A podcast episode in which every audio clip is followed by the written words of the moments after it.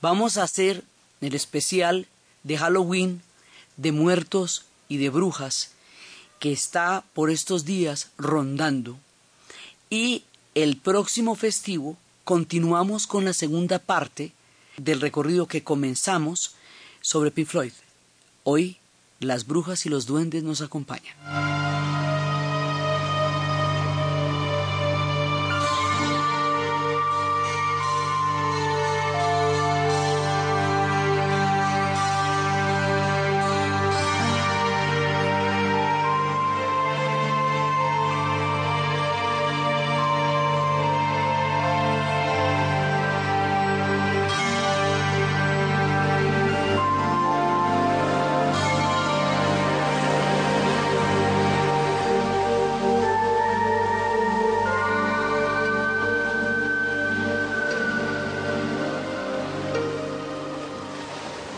En estos días hay una serie de tradiciones que se encuentran y se celebran. Una de ellas es el Halloween, otra es el Día de los Muertos. El Halloween viene de, de tierras lejanas en Escocia, viene del mundo de los celtas, viene de las épocas del profundo, del antiguo celta y del profundo medioevo viene de tiempos ancestrales, de tierras escarpadas, de grandes acantilados, de océanos inmensos, de tormentas, de tiempos y de climas bravísimos. Resulta que la fiesta como tal, la fiesta de Halloween, es de origen escocés. Celtas son fundamentalmente una familia eh, eh, cultural, étnica, lingüística, que tiene su origen en la Helstalt, en el norte de, lo que hoy es Austria, pero y que se fue distribuyendo por Francia, o sea, la Galia, y que fue llegando a las Islas Británicas y allá forma parte de los pueblos ingleses, galeses, escoceses e irlandeses. Lo que pasa es que la gente que hoy conserva con más fuerza la herencia celta son los escoceses y los irlandeses, porque los romanos en tiempos de Adriano pusieron una muralla, de esas que se están usando ahora en todas partes, para separar el mundo romano del mundo celta. Entonces, el mundo que queda de la muralla de Adriano para arriba, esos son los celtas que conservan con más tradición su cultura. Esos son los escoceses, ahí quedan los bosques de Caledonia. Allá donde quedan esos bosques de Caledonia, ya en los tiempos de la Edad Media, después de haber pasado las pestes y la, peste negra y las plagas, empezó un terror en Occidente una manifestación de los miedos, una, una, dualidad entre las fuerzas de la luz y las fuerzas de la oscuridad, que hacía que todo el mundo estuviera envuelto en una aureola de temor, que además es parte de los síndromes milenarios del milenarismo, y es la consecuencia de la peste negra. Ahí se desarrolla lo profundo de los miedos de Occidente. Y lo profundo de los miedos de Occidente estuvo representado en todo aquello que es distinto. Todo aquello que no es como me han enseñado mis costumbres suele verse primero como distinto y luego como atemorizante. Ese, digamos, es un síndrome que también eh, se, se mostrará con respecto a la xenofobia y a las otras culturas. Entonces, aquí hay tres elementos que resultan diferentes e incomprensibles. Uno es el avance del Islam, son las épocas de las cruzadas, es otra fe, es otra religión, es otra usanza y otra visión del mundo. Otro es el judaísmo, que había llegado en condiciones teológicas adversas porque no creían en Jesús como en Dios y porque estaban involucrados en el proceso en el que Jesús llegó a la crucifixión. Eso va a hacer que su asentamiento en Europa sea duro y difícil. Y el otro son las mujeres. Las mujeres van a quedar históricamente marginadas del conocimiento y marginadas de la, digamos, de la participación en la vida, en las decisiones de la vida y sobre todo en la sexualidad.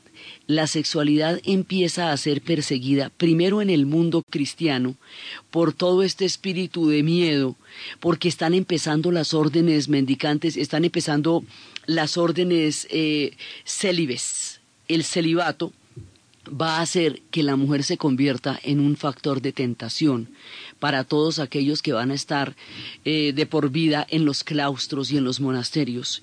Y más adelante, durante la época de la Reforma y la Contrarreforma, como ahí empiezan los espíritus puritanos, y las doctrinas extremas de Calvino, las mujeres van a tener una función también de tentación y de, y de todo lo que sea lujuria, todo lo que lleve al ludismo, todo lo que lleve a la sensualidad, va a estar tan proscrito en el mundo católico del año 1000 como en el mundo protestante de 1700, en las épocas de la Reforma, y ambas circunstancias le caen encima a las mujeres es una mural que va contra las mujeres y que las va a marginar y las va a estigmatizar. Entonces, el estigma que hay contra la sensualidad, contra lo lúdico, contra una forma de sexualidad que no sea estrictamente para procrear. Esto va a ser tan profundo en la cultura, tan complicado, que la única manera de revertir estos esquemas va a ser a través de una gigantesca revolución sexual en la década de los años 60, justo en Estados Unidos y en Inglaterra, de donde provienen estos ancestros. Va a haber una cosa muy arraigada en la cultura. Entonces, en esa época, con ese sentido del estigma, con el sentido de los miedos, del miedo a lo desconocido, del miedo sobre todo a aquello que no se puede controlar, y con esta dualidad de la luz y de la oscuridad, de las fuerzas del bien y de las fuerzas del mal, la mujer se va eh, poco a poco acomodando dentro de un esquema de ser parte de lo que es el mundo de las fuerzas de la oscuridad y la representación de las brujas se van a convertir en mujeres que a quienes se les acusa de tener pactos con el demonio. Se dice que el demonio se sirve, o sea, para darle al demonio toda una representación histórica, le atribuyen una corte, un sistema administrativo así de gente para, que trabaja para él, gente que le camella, que le asiste, que le trae, que le lleva, digamos, hacen como una burocracia del infierno y del demonio para que haya funciones y cargos y todo eso, porque si no usted cómo se explica el demonio es un abstracto, eso hay que ponerle formas y patas y ranas y cosas. Entonces, dentro de toda esta, digamos, imaginería administrativa del, del, del espectro del demonio, hay unas que son las asistentes de él. Esas dicen que son las brujas. Y esas brujas entonces dicen que son las que periódicamente van a renovar las fiestas en las cuales le hacen tributo al demonio. Esas fiestas coinciden con las cosechas, con los solsticios y con los equinoccios, con los cambios de las estaciones, porque el origen de todas las fiestas es agrícola. Entonces estas fiestas coinciden con eso y se llaman los sabbats, cuatro sabbats en el año. Y son varias que hay una que es antes del primero de mayo, antes de Semana Santa, que se llama Walpurgis, que es en el hemisferio norte en el verano. Esa es, eh, esos son los varios sabbats del año, pero el último sabbat del año es la de Halloween, es la del 31 de octubre. Esa es la fiesta donde donde se van a dar la última parte de los cuatro espectros de los sabbats en que las brujas le rinden culto a Satanás. Entonces, esa noche tiene primero eh, la connotación del sabbat para las brujas. Es el momento en que están sueltos los espíritus, es el momento en que el mundo paranormal se manifiesta con más fuerza. Es el momento en que los goblins tienen la última noche para hacer fechorías porque después van a quedar aletargados todo el invierno. Es cuando se acaba la luz, los días empiezan a cortar y están llegando los inviernos. Es una noche de transición cósmica, agrícola, paranormal, y es el último de los sabbats. Y ese es el origen, digamos, mágico y cósmico de la fiesta del Halloween como tal. Viene de la profunda, de los bosques caledonios de la profunda Escocia. Las brujas son pelirrojas porque son escocesas. Son básicamente el, el mundo de donde vienen. Y todos estos espíritus empiezan a dar rienda suelta a la imaginación de un mundo sumido en el miedo, sumido en las tinieblas y concibiendo todo como una especie de amenaza. Así se va formando el espíritu del miedo en Occidente, asimilado con la fiesta del Halloween.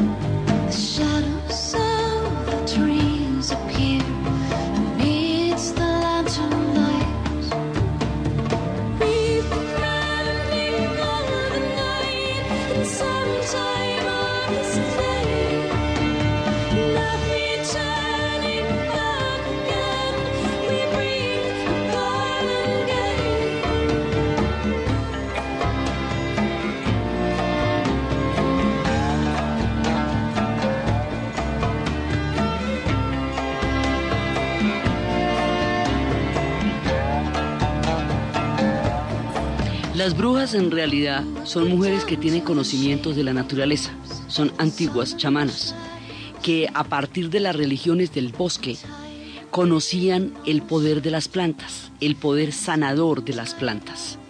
Entonces, al conocer el poder curador de las plantas, que es lo que hoy hacen los chamanes y hoy, hoy hacen los taitas, al tener ese tipo de conocimiento, y el haber quedado marginadas del conocimiento como se estaba enfrentando en ese momento, se les acusa de brujería, porque conocen artes que otros no conocen. Es un castigo al conocimiento. Y por otra parte, porque no están ligadas a unas estructuras de propiedad. Entonces, si una mujer no es, no pertenece a un hombre en ese momento, cuando todo era una pertenencia, también resulta sospechosa porque es libre y la libertad no tenía ninguna connotación en esa época. Entonces, o las mujeres que tienen el conocimiento, que es un poco lo que pasaría, aquellas que tienen saberes, eso pasaría después también con los científicos, que los hay que saben unas cosas y los hay que saben otras. Entonces, todas estas mujeres se les liga con el mundo de Satanás, se les ve en los cementerios y empieza una persecución contra ellas que va a tener diferentes fases. Hay una fase que es en este mundo católico del medioevo. Hay otra fase que es en el mundo protestante.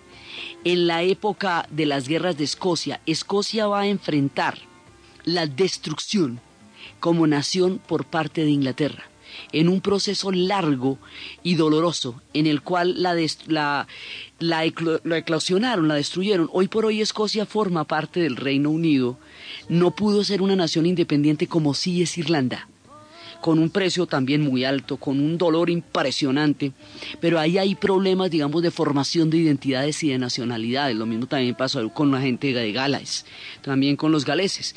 En, esta, en estas guerras mortales entre los escoceses y los ingleses, mediadas por la Reforma, porque unos eran protestantes y los otros católicos. Los, los escoceses de la Highland, de la Tierra Alta, son católicos. Ellos hablan de un rey que está en Francia y que ese rey va a regresar algún día para reivindicar el derecho de los, de los escoceses católicos a su propia cultura.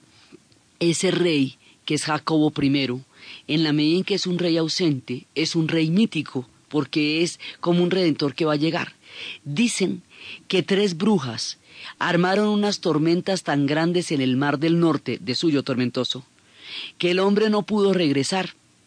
Y esto le va a dar una categoría política a algo que era un problema del conocimiento, un problema de la sexualidad y una interpretación de la diferente y de las fuerzas de la oscuridad y va a desatar la cacería de brujas más aterradora.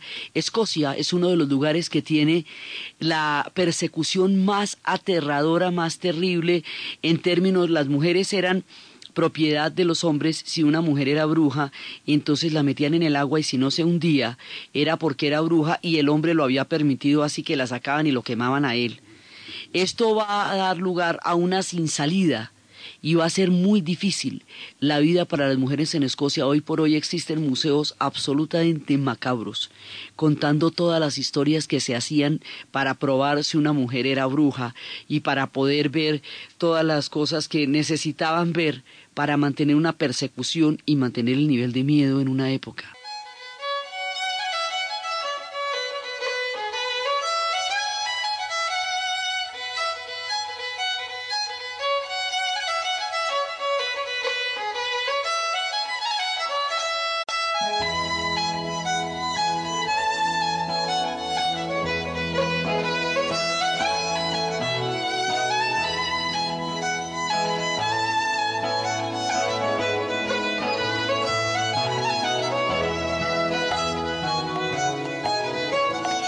Las tierras de los escoceses y de los irlandeses, y de la lucha frontal que han tenido con los ingleses, y del papel político que tuvo en ese momento los movimientos de la reforma político y religioso, y de la persecución de las brujas, saltamos hacia el nuevo mundo. ¿Por qué? Porque resulta que en el nuevo mundo se van a dar proyectos religiosos utópicos, van a llegar los puritanos, en busca de una fe en la cual puedan ejercer con toda tranquilidad su religión, huyendo de los desgarramientos en que se sume Europa durante los siglos de la Reforma y la Contrarreforma. Entonces, en esta llegada al Nuevo Mundo, al trasladarse esa fiesta de Halloween, que tiene el origen en los fuegos celtas, en los bonfires, que eran unos fuegos gigantescos para ahuyentar a los malos espíritus, que hablaba también de una fiesta enorme, ese día hay que hacer fiesta hay que hacer una fiesta muy grande para que los espíritus malignos se mantengan fuera, se mantengan lejos. Entonces hay que hacer ruidos. Eh, se disfrazaban y todo. Había, digamos, como una manera de ahuyentar los espíritus. el traslado al nuevo mundo de estas tradiciones, porque son precisamente los escoceses y los irlandeses y todos estos pueblos los que van a llegar a Estados Unidos. Entonces llegan con sus tradiciones. En Estados Unidos la connotación terrorífica se pierde un poco y se vuelve cada vez más una fiesta infantil y se vuelve más una fiesta para los niños donde con las matracas, donde van haciendo ruidos. Y esos ruidos hacen que los niños estén cada vez más involucrados en esas fiestas y que empieza a haber dulces para los niños. Digamos ya eh, la connotación que la fiesta tiene en el presente es mucho más del nuevo mundo, que de, los antiguos terrores de Escocia. Sin embargo, conserva esos espíritus desatados de todas las fuerzas de la luz y la oscuridad que están en ese momento volando por los aires.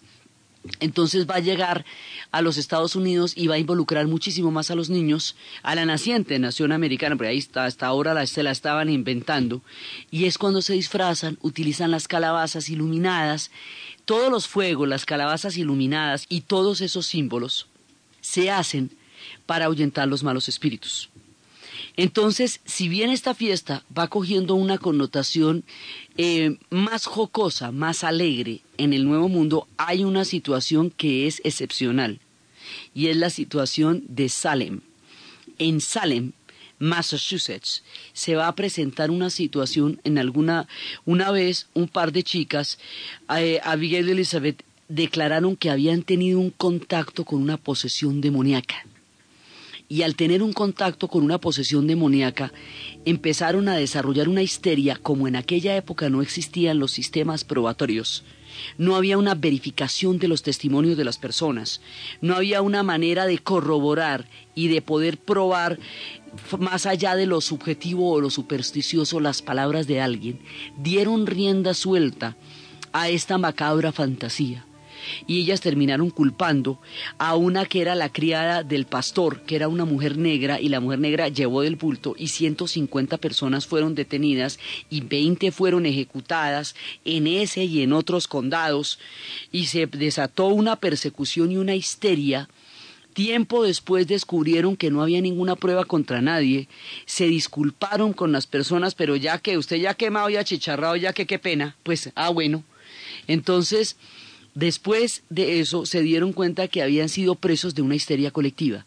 De ahí en adelante, cuando hay una persecución ciega, fanática, supersticiosa, rodeada de una aureola de terror, que no puede llegar a probarse, se le llama cacería de brujas, por los procesos que tuvieron lugar en Salem y por la huella que eso dejó en la memoria colectiva de qué es lo que pasa cuando se da rienda suelta al terror y a la superstición eh, sin forma ninguna, sino como una especie de espíritu nubloso que va mm, colándose por entre, por entre los miedos profundos que estas sociedades traen de, los, de las épocas anteriores.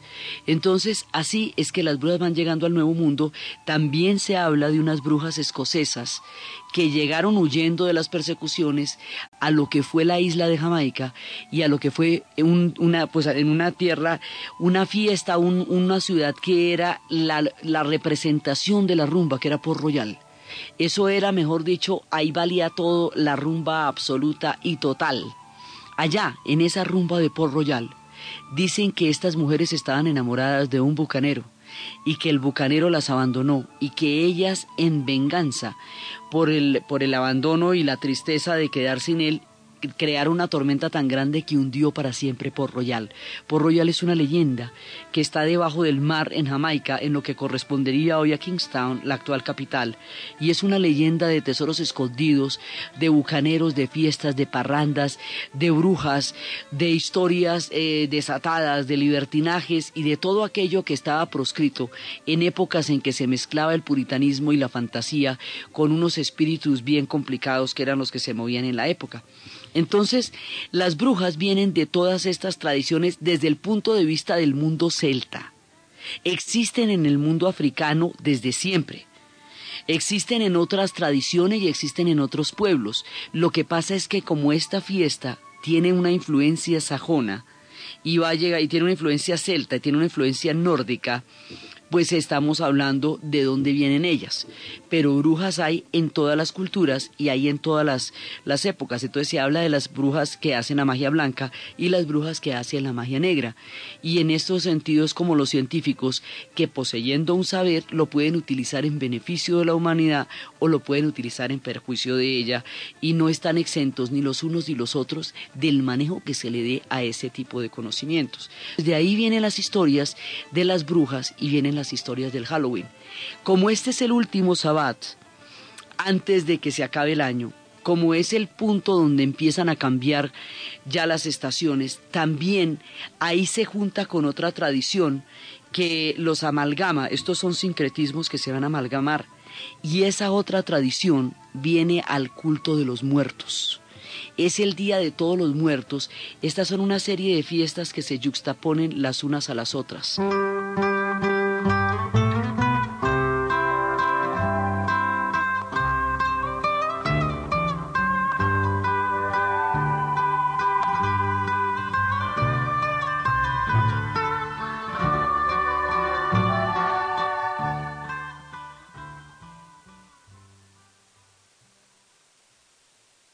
Producto natural para el estreñimiento. Digestar. Digestar. Acción laxante. Suave, blanda y placentera. Digestar cápsulas forte. Digestar jalea y digestar fibra. Digestar para el estreñimiento atacar.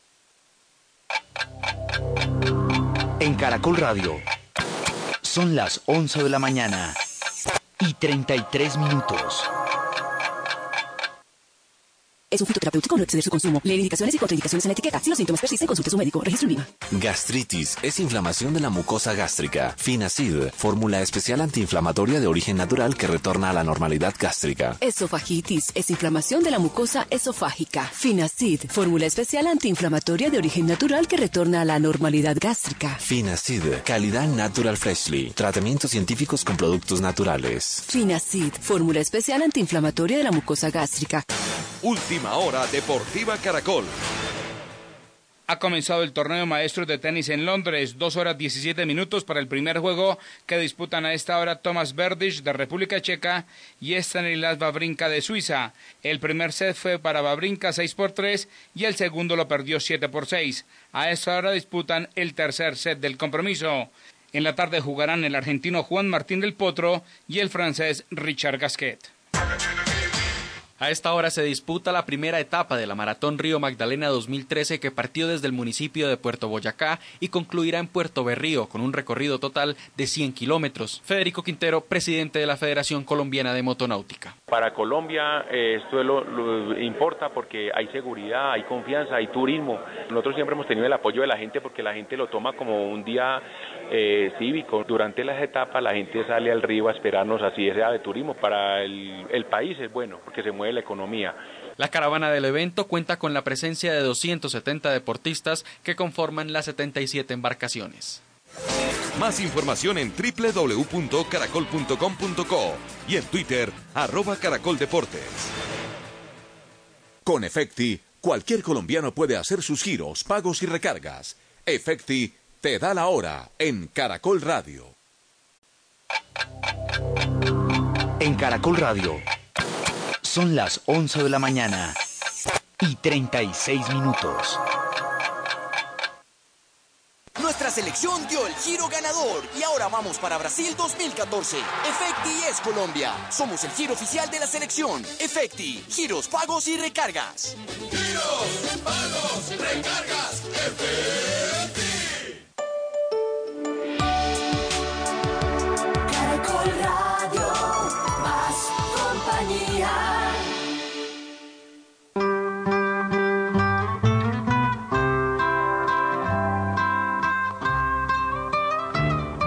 Continuamos en Especiales Caracol con Diana Uribe.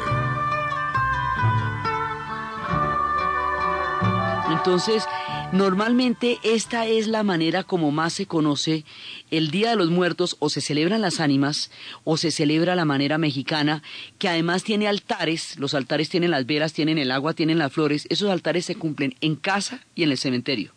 En casa se les está esperando, pero también es ese día que todo el mundo se va a los cementerios a conversar con sus muertos, a brindar con ellos, a tomarse un tequilita con ellos, para poder eh, acompañarlos y disfrutar de su compañía en ese día. Esa es la manera como los mexicanos celebran el Día de los Muertos. Pero la muerte tiene muchas connotaciones, tiene muchas maneras de ser entendida por las diferentes culturas y cada manera es distinta de las otras. Los, los, mexicanos habían conocido estas tradiciones por los españoles, que por un lado habían pasado también con el, en el Islam, habían pasado por Egipto, habían estado en contacto con los egipcios también, y traían antiguos relatos. Los egipcios, que venían a través de estas historias subyaciendo, tienen una idea de la muerte. Toda la civilización egipcia se hizo alrededor de la muerte. Y se hizo alrededor de la muerte como una prolongación de la eternidad y de los mejores momentos de la vida. Una civilización entera rindió todo su fruto, todo su conocimiento, toda su capacidad arquitectónica y toda su capacidad de maravilla al culto a la eternidad. La gente se moría y atravesaban en una barca maravillosa el viaje al inframundo. Se enfrentaban a, a, primero a Nubis y se enfrentaban a la balanza con, con el corazón y una pluma, en donde el corazón debería ir tan ligero que pudiera pesar menos que una pluma. Y luego se encontraban con el padre que los estaba esperando con mucho amor, que era Osiris, después de haber ido en el viaje por el inframundo. El alma y el cuerpo se separaban, va y ca, mientras el alma hacía lo suyo que era ir y presentarse ante Anubis. El cuerpo la estaba esperando, por eso se embalsamaban 232 días.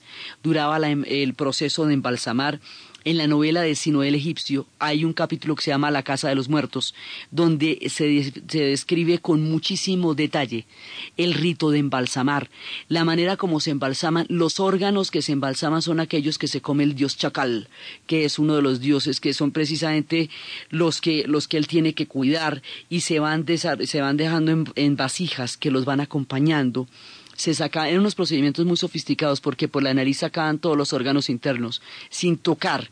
El cuerpo, no lo abrían, sino que lo, lo lograban succionarlo por los orificios y dejarlo en una situación de preservación para la eternidad, porque al regresar el alma, el cuerpo la estaba esperando para el viaje a la eternidad, que era el viaje que daba sentido a toda la civilización egipcia. Las tumbas de los egipcios están llenas de, de alegría, están llenas de representaciones musicales, de representaciones pictóricas, de es un mundo eh, evocador, colorido, fantástico que los está acompañando hacia el viaje eterno del inframundo, donde están las ocas, donde están las cosechas, donde están las diosas, donde están todos aquellos que los han acompañado durante el tiempo de la vida y que ahora los acompañan durante el tiempo de la muerte. Tanto es así que los egipcios actuales, los de, que hoy son musulmanes y son árabes y habitan en el país de Egipto, cuando se produjo un desplazamiento masivo por la pérdida de territorios durante las guerras, contra Israel, específicamente en el 56, cuando la crisis del canal de Suez, muchos de los pueblos que habitaban los territorios que pasaron a ser de Israel durante las guerras quedaron en situación de desplazamiento, se fueron hacia el cementerio del Cairo. En el cementerio del Cairo viven en la actualidad porque una vez que hayan llegado allá, ya nadie los sacó de ahí. En este momento viven muchas familias en el cementerio del Cairo dentro de las tumbas Los deudores de esas tumbas están muy contentos porque a un egipcio le parece sensacional que le estén cuidando la tumba de sus ancestros, eso le parece de ataque. Allá viven, no los han no nunca los pudieron sacar, pudieron fue poner una escuela y un hospital ahí al lado como para que haya alguna infraestructura. A pesar de que en el Islam los muertos se cubren en una sábana y se vuelven a dejar en la tierra donde la tierra los trajo.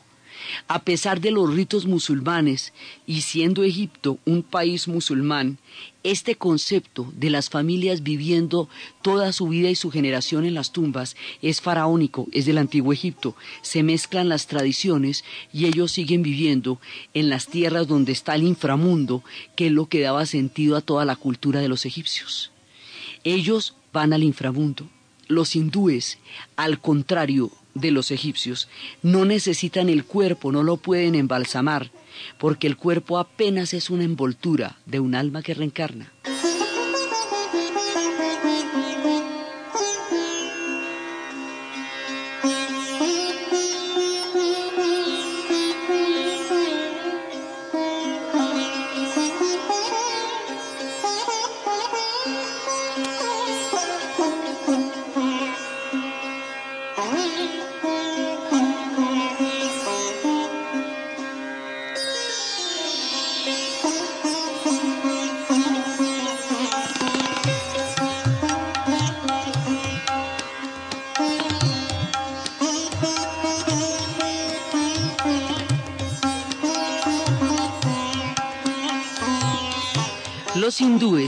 Están organizados en un sistema de castas que se fue formando a lo largo de los milenios. Cuando llegaron los arios y se encontraron con los dravidianos y los diferentes pueblos, fueron formando capas y capas de una civilización que tiene más de 7.000 años. Esas castas están dadas por el punto de reencarnación el nivel de reencarnación en el cual usted esté determina la casta en la que haya nacido. La casta mayor es de la de los brahmanes o los sacerdotes. También está la casta de los, de los artesanos, de los soldados, de los, eh, de los sudras, de los vacías, de los comerciantes y de los intocables. Este sistema de castas que organiza, digamos, la estructura del mundo de los hindúes, del hinduismo, está dado por el, el punto en que el alma esté en su proceso de reencarnación hasta que llegue al punto en que se haya perfeccionado tanto que ya no tenga la necesidad de reencarnar. Este proceso va desde los primeros nacimientos, por eso un insulto de los hindúes es nacido una vez. Uno que nace una vez está crudo porque el alma todavía no ha entrado en todos los procesos de purificación. Los procesos de trascendencia y de purificación del alma están dados por las acciones de las personas, están dados por los karmas y los dharmas. Los karmas son las acciones que van a revertir en consecuencias negativas o difíciles en la siguiente reencarnación. Los dharmas son aquellos regalos a la vida que se van a revertir también en niveles de superación. Para que todo esto ocurra, el cuerpo tiene que ser completamente temporal. El cuerpo cumple una función eh, casi que es episódica en el mundo del alma. El alma reencarna una y otra vez, una y otra vez, hasta que se encuentra en estado de perfección. ¿Qué se hace con ese cuerpo? Se quema. A diferencia de los egipcios, que embalsamaban los cuerpos porque eran los que iban a albergar un alma eterna para el viaje a la eternidad. Los hindúes necesitan deshacerse de ese cuerpo. Ese cuerpo se cuida extremadamente porque todo el yoga, la respiración, la cultura del hinduismo tiene un cuidado del cuerpo, una relación entre el cuerpo sutil, entre los chakras, entre el cuerpo espiritual, entre el cuerpo físico. Se le paran todas las bolas al cuerpo mientras existe, pero cuando se murió, chao que lo quemaron, porque ese ya estorba. Entonces ellos no podrían aferrarse al cuerpo de alguien porque en ese cuerpo ya no está el alma. Ya se fue, chao. Entonces inmediatamente se queman en piras funerarias, preferiblemente en el Ganges, porque el Ganges es el río sagrado, es el río de la madre donde se renuevan los ciclos de la reencarnación, es donde Shiva y Parvati están esperando las almas para renovarlas en el nuevo ciclo de las reencarnaciones y empezar otras veces, otra vez la rueda de la vida, que tiene muchos aspectos, uno de los cuales son, es, es esta vida, pero también son las otras. Entonces, así es que los hindúes conciben la muerte y por eso la cremación para ellos, ir a morir al Ganges, es estar mucho más cerca de los puntos de reencarnación. Eh, la cremación es una manera de encontrarse en un momento en que el cuerpo abandona el alma y el alma puede volar, el alma puede entrar en su proceso de trascendencia. Allí van los hindúes cuando mueren. Los japoneses, que tienen una religión completamente diferente, que es el Shinto, tenían muchos problemas con la muerte en torno al tema de la pureza. Para ellos la muerte estaba rodeada de impureza y eso les producía una, un temor muy grande desde cuando sus padres Isamani e Isagani, los fundadores de la dinastía, de toda la dinastía del origen del pueblo japonés, habían experimentado en manos de, de Isagani en lo que va a ser la muerte y la descomposición de los frutos del más allá.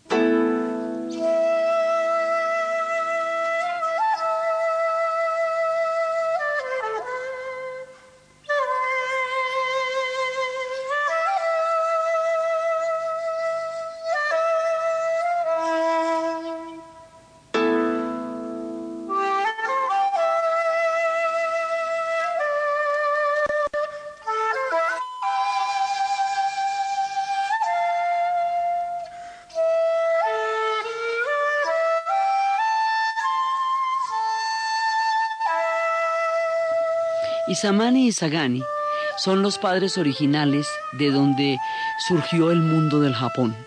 Son aquellos que bajaron de una flecha dorada a través de una, de, una gota que creó las cuatro islas que conforman el archipiélago del Japón. Eran, se atraían el uno al otro, se adoraban, se amaban, se encontraron atractivos y bellos, se juntaron para ser hijos y para poblar el Japón. Pero de pronto ella muere y tiene que atravesar el inframundo y tiene que atravesar los ríos del mundo de los muertos. Cuando ella muere, él queda absolutamente desolado y se va a buscarla. Y se va a buscarla desesperado, como más adelante en los siglos venideros Dante se fue a buscar a Beatriz, o como en los tiempos griegos Eurídice fue buscada por Orfeo, ese anhelo de buscar al amor en el otro mundo, pero ese anhelo nunca puede ser completado porque el otro mundo tiene otras características que aquel que emprende la búsqueda no puede de ninguna manera traspasar, porque es otro reino y es otra historia. Cuando llega y finalmente la ve, ella ha comido de los frutos de la muerte. Y al haber comido de los frutos de la muerte, pues su cuerpo está en descomposición. Ya no tiene la belleza, ni la lozanía, ni la maravilla con que él la conoció. Horrorizado, sale corriendo y no la puede ver porque el espanto se ha apoderado de sus ojos. Esto durante mucho tiempo estuvo atormentando a los japoneses porque el Shinto tiene una historia importantísima basada en la pureza y en la limpieza del cuerpo y en la medida en que la mente, en la medida en que la muerte era capaz de corromper toda la pureza y la limpieza del cuerpo, por eso es que ellos, los rituales de los baños, los rituales de la arena, los rituales de la limpieza, son una parte fundamental de su vida cotidiana, porque es una religión donde la pureza, eh, digamos, integral física es un valor importantísimo. Entonces, eh, en la oposición a esta, este culto a la, a la pureza y a la limpieza física, pues la muerte traducía una descomposición en los órganos que era imposible para ellos. Esto se viene a solucionar de una manera dulce y armónica con la llegada del budismo. Cuando el budismo llega a Japón por la vía de la ruta de la seda, transmitido a través del emperador amarillo que lo había llevado a la China, viniendo desde las historias de Gautama Buda, que había nacido ya grande en la India, en el, había nacido en el siglo V antes de Cristo, pero va a llegar después a la China en el siglo I y por la vía de la China va a llegar después al Japón, al extremo del Asia y va a moldear el espíritu de todo el Asia, tanto de los japoneses, de los chinos, como de los tailandeses, como de los birmanos, como de los vietnamitas, como de los camboyanos.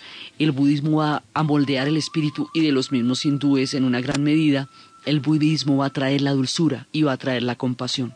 Al traer el budismo un alma que también va a reencarnar, porque el budismo de todas maneras viene de la India, y en la India estamos reencarnando desde hace más de 5.000 años, entonces el budismo lleva la reencarnación y al llevar la reencarnación resuelve el problema de la descomposición del cuerpo, porque mezcla este culto a la naturaleza, esta purificación del alma y esta profunda espiritualidad que tienen los japoneses con un sentido mucho más profundo de la muerte, porque es el alma la que va a reencarnar. Y al reencarnar encontrará cuerpos que de nuevo sean hermosos, que de nuevo sean fragantes, que de nuevo sean bellos, capaces de amar y de, y de dar amor. Entonces el tema de la descomposición deja de ser un espanto para los japoneses, porque el budismo los llena de esperanza, los llena de dulzura y les cambia la connotación terrible que tenía la muerte de los padres originales. Ellos son Shinto, esa es su religión, es la divinidad del Teno, es el culto a la naturaleza, es el sentido de la pureza, pero también son budistas y también son zen, tienen una amalgama de religiones que da diferentes visos a una profunda espiritualidad y su concepto de la muerte va a estar marcada profundamente por este sentido del budismo que los libró de toda esa incapacidad para manejar o digamos toda esa repugnancia que les podía producir la descomposición de quienes ya habían comido de los ríos de la muerte. Otros que tienen una manera completamente diferente de enfrentar la muerte, que van en otro sentido, pero que también están esperando desde su propia concepción el viaje hacia la trascendencia del más allá, son los iraníes, el pueblo persa.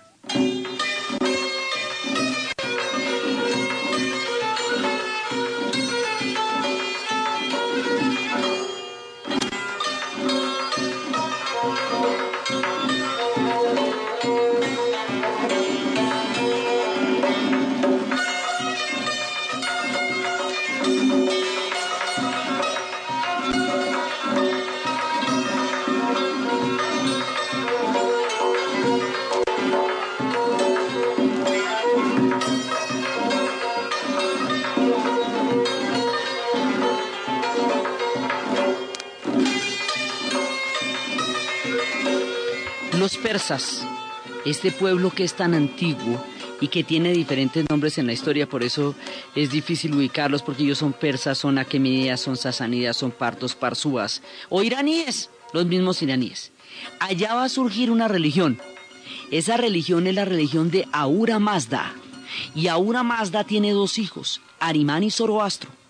Arimán se enfrenta contra su padre, llevado por el orgullo y llevado por la soberbia, y se convierte en un ángel del mal. Zoroastro va a permanecer siempre fiel y se va a enfrentar con Arimán en una lucha entre el bien y el mal, en una dualidad entre las fuerzas de la luz las fuerzas de la oscuridad, que siempre estarán en combate. En un momento dado, Zoroastro encerró a Arimán en las montañas de Terán, de donde se dice que se liberará tres mil años después para hacer el, juicio de los muertos, y resucitar a todos, juzgar sus acciones y llevarlos al premio o al castigo final. El concepto de cielo, el concepto de infierno, el concepto de premio, se está dado por el masdeísmo que es eh, una religión de hace más de 2.500 años en Persia. Dentro del masdeísmo o de la gente que cree en Zoroastro, hay una concepción de la muerte que es particular. Ellos tienen unas torres del silencio. En esas torres del silencio son estructuras de piedra en forma de torre que tienen eh, espacios abiertos en la parte superior parecerían, digamos, son torres, o sea, tienen como ventanas, pero, sin, pero al aire libre. Así como en el Islam, se colocan los, los, cuerpos rodeados apenas de una gasa dentro de la tierra, para que la tierra se lleve lo que la tierra trajo. Así como la cruz de ceniza recuerda que polvo éramos y en polvo nos convertiremos. Esta idea de que la tierra reclame lo que es de la tierra y lo que la tierra trajo, que es, digamos, una connotación fundamental de la muerte en las culturas que nos reencarnan, aquí, en las torres del silencio, lo fundamental es que dejan los cuerpos abandonados dentro de esa torre, no abandonados, puestos dentro de esa torre. Los buitres llegarán y se los comerán. Cuando los buitres se los coman, en ese momento la Tierra ha completado su ciclo y reclama lo suyo. No a través de la sepultura, no a través de la, de la tierra física, sino a través de los animales que la tierra también ha creado y ha generado para completar el gran ciclo de la vida y de la muerte en las torres del silencio llegan los buitres, que son animales sagrados, que cumplen la función de completar el ciclo de la vida y de la muerte y que no tienen para ellos ninguna connotación macabra, porque una de las cosas de todo este viaje es ver que lo mismo significa algo completamente diferente para todas las demás culturas y que es solamente del ángulo del momento donde uno nació, donde significa una cosa u otra. Miles de destinos se desatan de la muerte y esta es la manera como la gente de Zoroastro, como los mazdeístas, como el pueblo iraní, como la religión zoroastrista, las que adoran a los fuegos sagrados que arden en la tierra sin que nadie los prenda, los que nacieron en las tierras del petróleo, mantienen su relación con la vida y la muerte. Y por último los chinos tienen una relación entre la vida y la muerte en la cual la muerte no es sino un aspecto de la vida o la vida no es sino un aspecto de la muerte. Los ancestros y los parientes están unidos por un ciclo vital.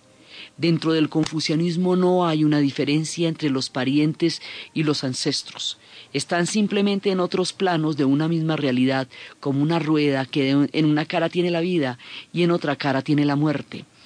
De esa forma siempre están con nosotros y nunca nos abandonan. Así, de esta manera, mostrando los muchos caminos en que las almas o los cuerpos pueden emigrar en el Día de los Muertos, contando las historias de los miedos en Occidente, de las representaciones que tuvieron y aquellas personas sobre las cuales recayeron, mostrando los espíritus que están sueltos en esas noches, los grandes fuegos sagrados del mundo de los celtas, los goblins que tienen la última oportunidad para hacer fechorías antes de que empiece el invierno, el cambio de la luz, los equinoccios y los solsticios y las estaciones, hemos hecho una mirada evocadora a estas tradiciones que se juntan por estos días para ver cómo las almas, los espíritus, las brujas, los hechizos, las historias, los fuegos, las supersticiones, las celebraciones, las alegrías, las maravillas y las picardías se juntan en las tradiciones de estos días. Entonces, desde los espacios de las profundas historias de Escocia, de los Walpurgis, de los Sabbats, desde los espacios de aquellas mujeres que dominaron conocimientos difíciles de manejar en su época, desde los espacios de las calaveras de dulce, del mezcal en los altares, de las velas que iluminan los muertos, del fascinante viaje al inframundo de los egipcios, del alma que reencarna de los hindúes, de los templos del silencio de Zoroastro, de los budistas que han dulcificado los rigores del Shinto, de todos estos pueblos que de tantas maneras celebran la muerte de tantas con tantas interpretaciones en la narración Diana Uribe, en la producción Jesse Rodríguez y para ustedes feliz fin de semana.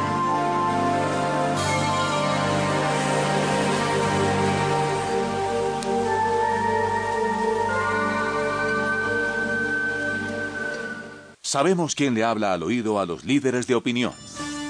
Caracol Radio, el medio más frecuentado para saber qué es lo que está pasando en Colombia y el mundo. Caracol Radio, más compañía.